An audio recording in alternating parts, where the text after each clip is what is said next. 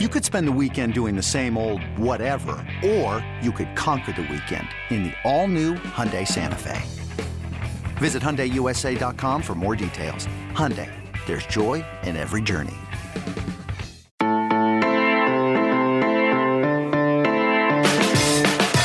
Good morning. It is Thursday, April 16th, and you're listening to the College Football Daily, a 24 7 sports podcast dedicated to catching you up on and breaking down the day's college football news. My name is Trey Scott. In just a minute, we're going to get to a conversation I had with 24 7 sports national analyst Bud Elliott yesterday about the NFL draft and the, the draft trends, how the recruiting industry is going to fare in this draft, which offensive linemen are going to go early, which receivers are going to go early why Clyde Edwards Helaire isn't getting enough love. I'm excited to share that conversation with you guys.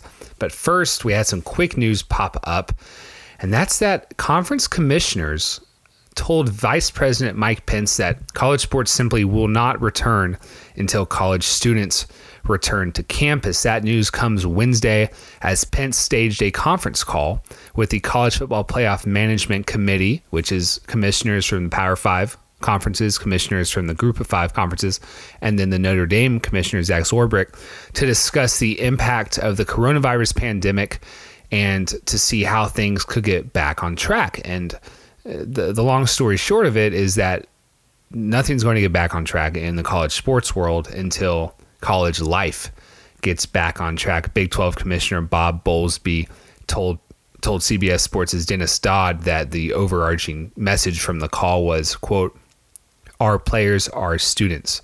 If we're not in college, we're not having contests.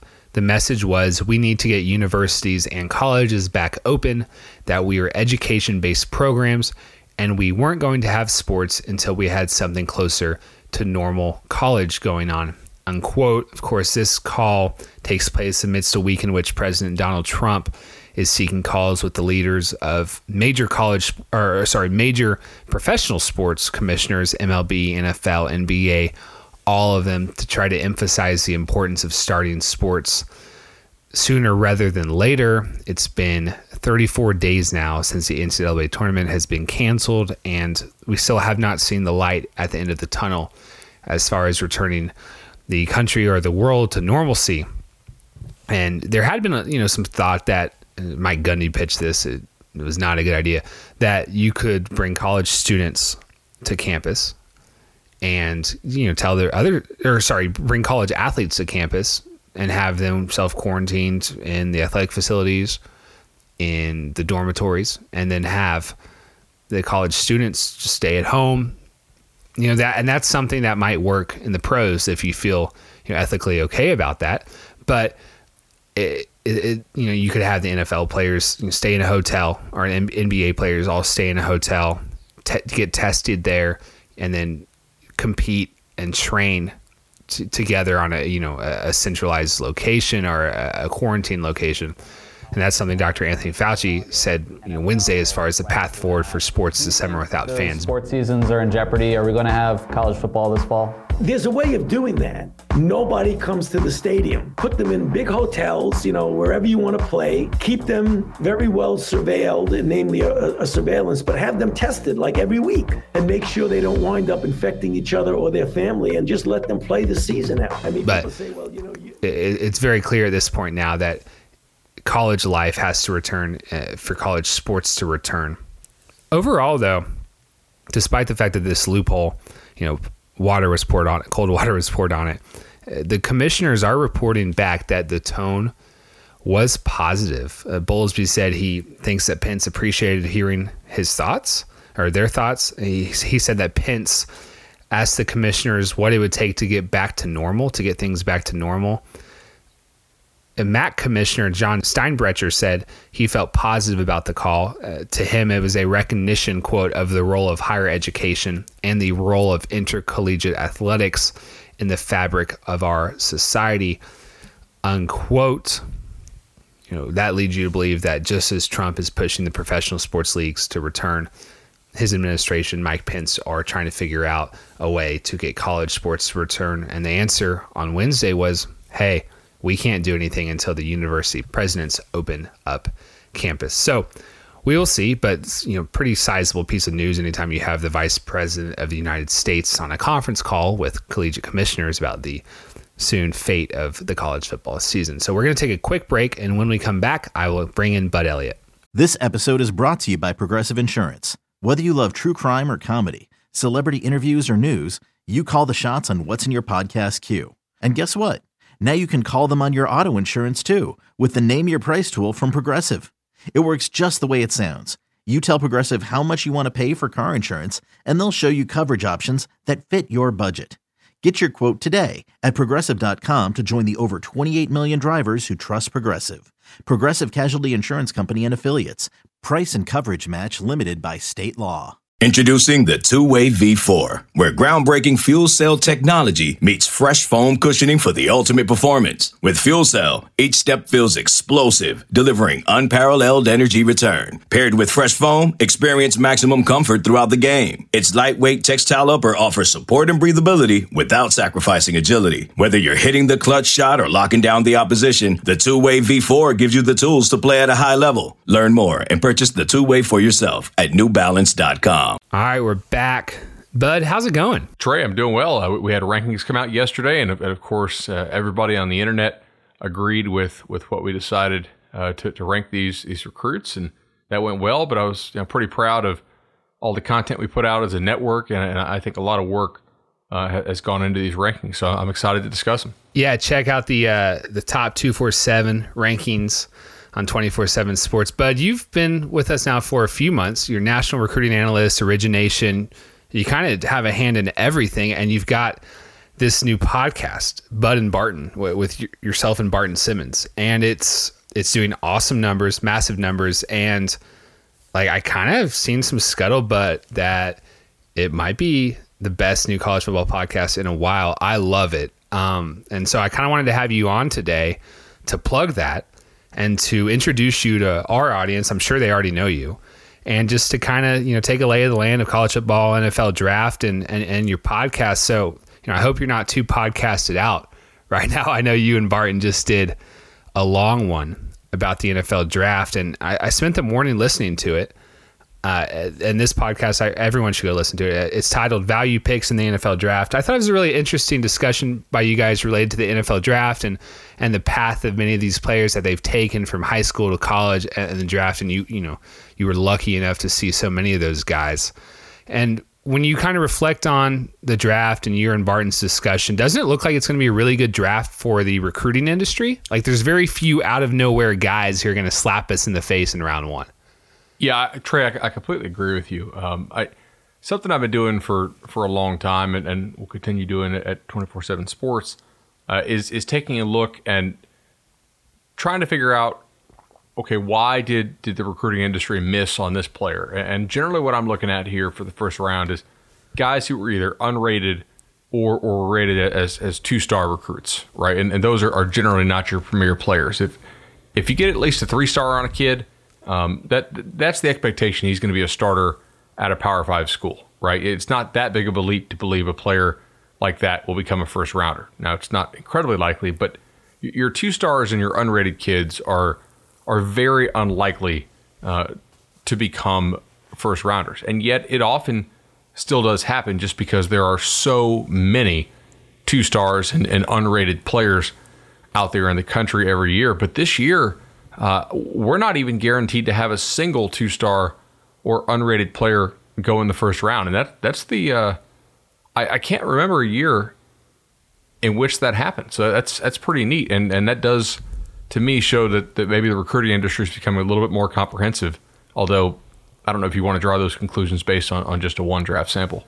No, I mean like I hate it when you've got a two star kid goes in the first round, or even worse, someone is like, "Hey, look at all the the starters in the Super Bowl. Check out how many of these guys were two stars," and then people use that as ammo as to why recruiting rankings are bunk or why they don't matter. You know, Carson Wentz, like who, like Bud, who saw Carson Wentz coming a few years ago? He goes to North Dakota State. Like, was he supposed to be on?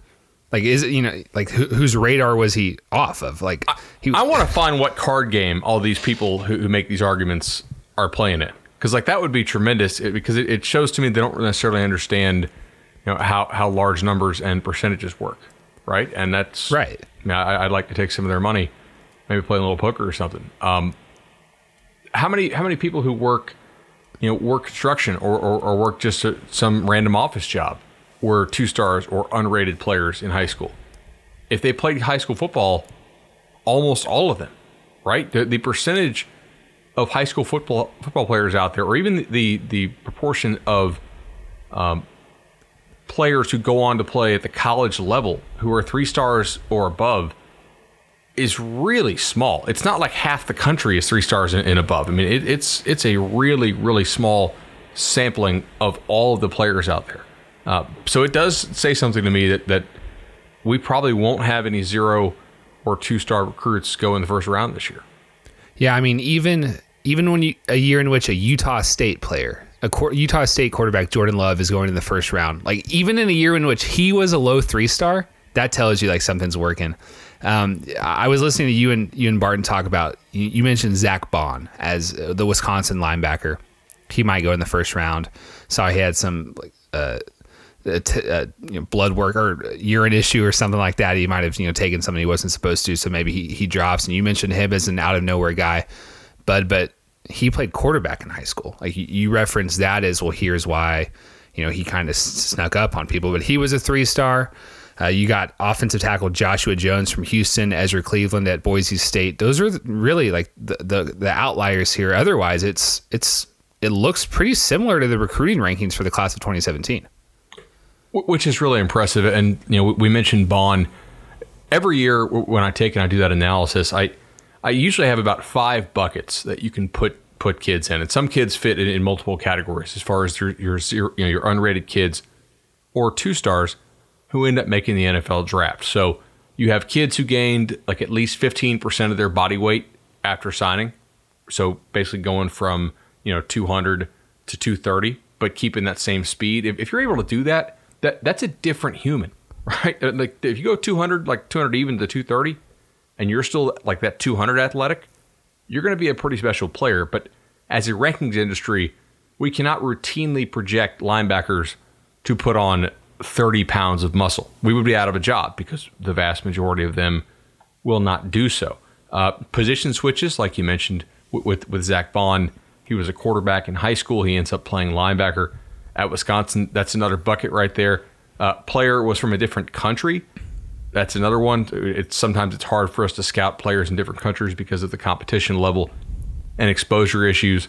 Uh, player with serious injury history in high school who didn't have available film or just not much of it in order for us to evaluate. There's there's a lot of examples out there of guys who just never stayed healthy in high school. Maybe they only played six or seven high school games. You know, they sign with like a you know, kind of a lower level FBS, maybe a Georgia State, and then all of a sudden, you know, they they blow up.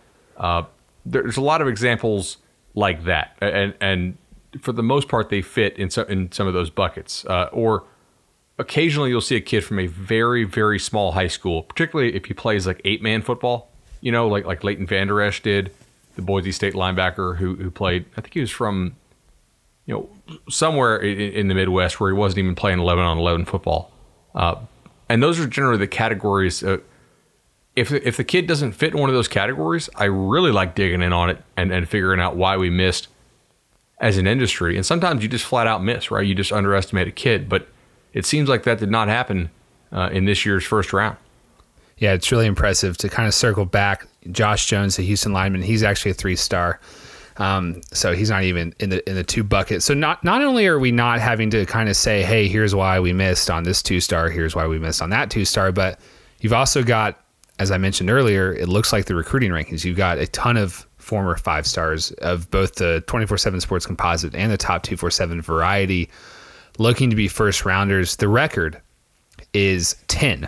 Uh, in 2017, 10 former five stars were drafted in the first round.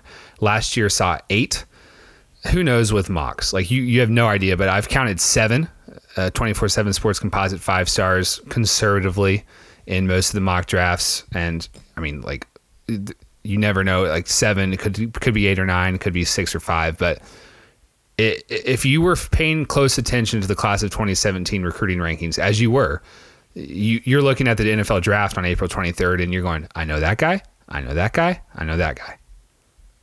Absolutely, especially with with two positions, offensive line and receiver, which are positions that are, not always easy to project. But it, looks like the industry overall did an extremely good job in, in projecting those two positions in, in, in the years which are, are now converting into the NFL draft. I I'd be interested too, Trey, and I, I think maybe we can dig this up for a story next week. What's the record for combined four and five stars in a draft? Because it seems to me like it, it would kind of follow if you have no two stars or zero stars in the first round. You might have an overabundance of three stars, but I'm gonna I'm gonna guess here that that the the record for four and five stars combined, your, your blue chip players in a first round, could be in jeopardy.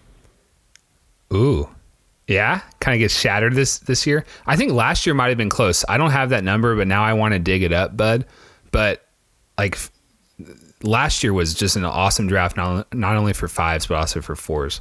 Um, so you might be right because there's like some four stars this year who were right on the cusp of composite five star range.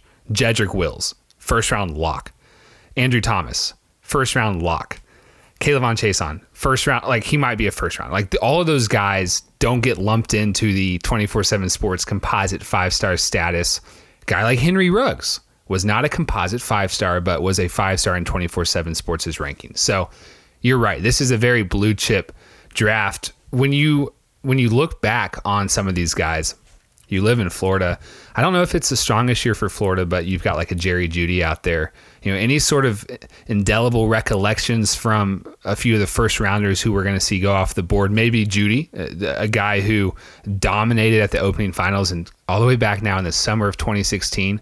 Know, Tua was his quarterback in seven on seven. Anything that kind of you, you remember?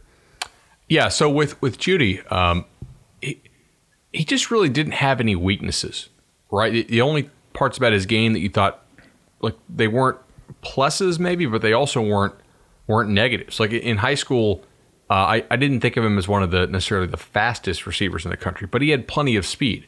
He wasn't the biggest receiver in the country, but but he had enough size. He he, he wasn't he wasn't tiny by any stretch. He wasn't in that category where you'd think, okay, he has to play slot receiver. I I just thought of him as such a a balanced player, just so well rounded and he was a pretty advanced route runner in high school as well. There, there's film of him in seven on seven, embarrassing guys. There's film of him at Florida's camp, uh, putting some guys on, on their butts. And, and I know he did that against South Carolina as well, where, where he just makes the guy absolutely fall down uh, when he was at at Alabama. Uh, the, the one thing that, that I, and I was working on this project uh, a while back about sort of hidden athletic traits or, or athletic traits that we don't talk about a lot. And I was talking to a, a scientist out in California, and she was telling me, you know, she goes, one thing I, I wonder why analysts don't talk about more is is deceleration, so stopping ability, and and she was showing me some data, and James Harden in the NBA, she's like, look, none of his other stuff here is that impressive athletically compared to other NBA players. I mean, certainly compared to you or I, he's he's a pretty, you know, pretty freakish guy. She goes, but the one thing he does, especially relative to his size, way better than anybody else, is stopping. The the quickness with which James Harden can stop for his size is much big much much faster than almost anybody else guarding him of similar size. I think that's uh, the same case with Jeudy. Look at how many comeback routes and easy throws Jerry Jeudy sets up for his quarterbacks just by by being able to stop on a dime seemingly from, from a dead sprint. And most guys have to break down a little bit more than that. And it gives the DB a little bit more time to recover and break on those routes. And with Jeudy, he just doesn't have to. He just throws on the brakes. It's it's like Tom Cruise in Top Gun, right? Throw on the brakes, they fly right by. I mean, this is that's the, that's the part of his game that I really like the the most. He just he creates separation underneath, and because of that, I think those DBs have to stick with him so close. He can actually get over top of them uh, easier than than he could if he wasn't able to decel that well. That's super interesting. I've never thought about deceleration as like a skill or a strength, but you you brought up Harden. I started thinking about that, and then I started flashing through like the Jerry Jeudy college highlight reel in my head. I remember when he was coming out of high school, he was getting a lot of the Calvin Ridley comps, and it almost, but it almost kind of was I mean, it was obviously a positive. Calvin Ridley was a great college player, you know, NFL receiver, but it, it was sort of this like he's a route runner type. Did did Jerry Jeudy surprise you at all in college? About like was he maybe a little bit better than you expected, or was he pretty pretty par?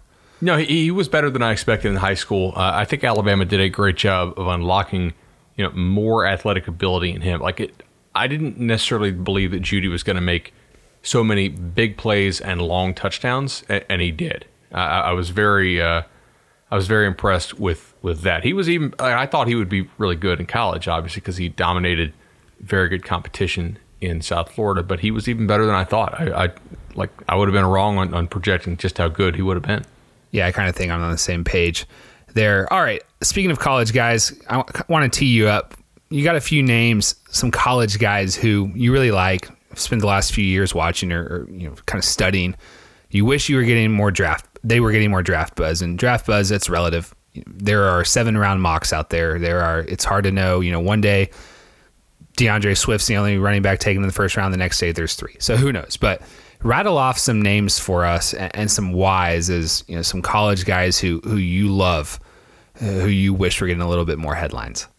Sure. So it, it, does seem like basically the I don't want to say flavor of the month, but um, there's a bit of recency bias here. And, and Grant Delpit was not as good in 2019 as he was in 2018, and, and he wasn't even the best DB on his team for, for the LSU Tigers in 2019. That would be Derek Stingley, who we had as the number two overall player in the country in, in the 2019 recruiting class. But you know, Delpit was so good in, in 2018, and it, I understand why, but it is still hard for me to wrap my brain around a little bit the idea that, that Delpit's not going to go in the first round or, or probably won't go in the first round. Um, sticking with LSU, I, I don't think he should go in the first round, but has there ever been a better time for Clyde Edwards Helaire to come into the NFL than right now? Every single year, the league passes more than it did in the previous year. And uh, name me a running back whose college team split him out wide more than LSU did with Edwards Helaire and actually had him run real routes. He wasn't just you know splitting out and then just you know turning and facing the quarterback and, and, and basically just getting the pitch out there. He was he would run real routes. They, they would they would get him soloed on, on, on backers and on safeties, and, and, he would beat them. And that's what we see more and more of now in the NFL. So I, I don't think I'd spend a first rounder on him, but like he, he's such a seemingly such a good fit. I could totally see the Patriots getting him and him being. Remember Kevin Faulk? Yeah, oh yeah. Like I mean, they've got oh, like ten of another, those guys. Another pass caught by Kevin Faulk for a first down, you know, on third and six. Like just, he seems to really fit where, where the NFL is going, even if he's not uh, crazy freaky athletically. At least he's plenty athletic. I like what you and Barton were saying that if Joe Brady doesn't come along and revamp LSU's passing game, Clyde Edwards Helaire is a six round pick, seventh round pick, maybe an undrafted guy who goes practice squad and then blows up, sticks on a team, and, and you're like, how did we? Who, who saw this guy coming? Because that's like totally true. He's got all those pro, all the profile of a uh, you know a player who no one even knew about who just blows up because he's got everything. And do you think that like he's got a, a, profile? Like, like would he be your number two running back right now if you had to have a, a running back big board bud behind D'Andre Swift?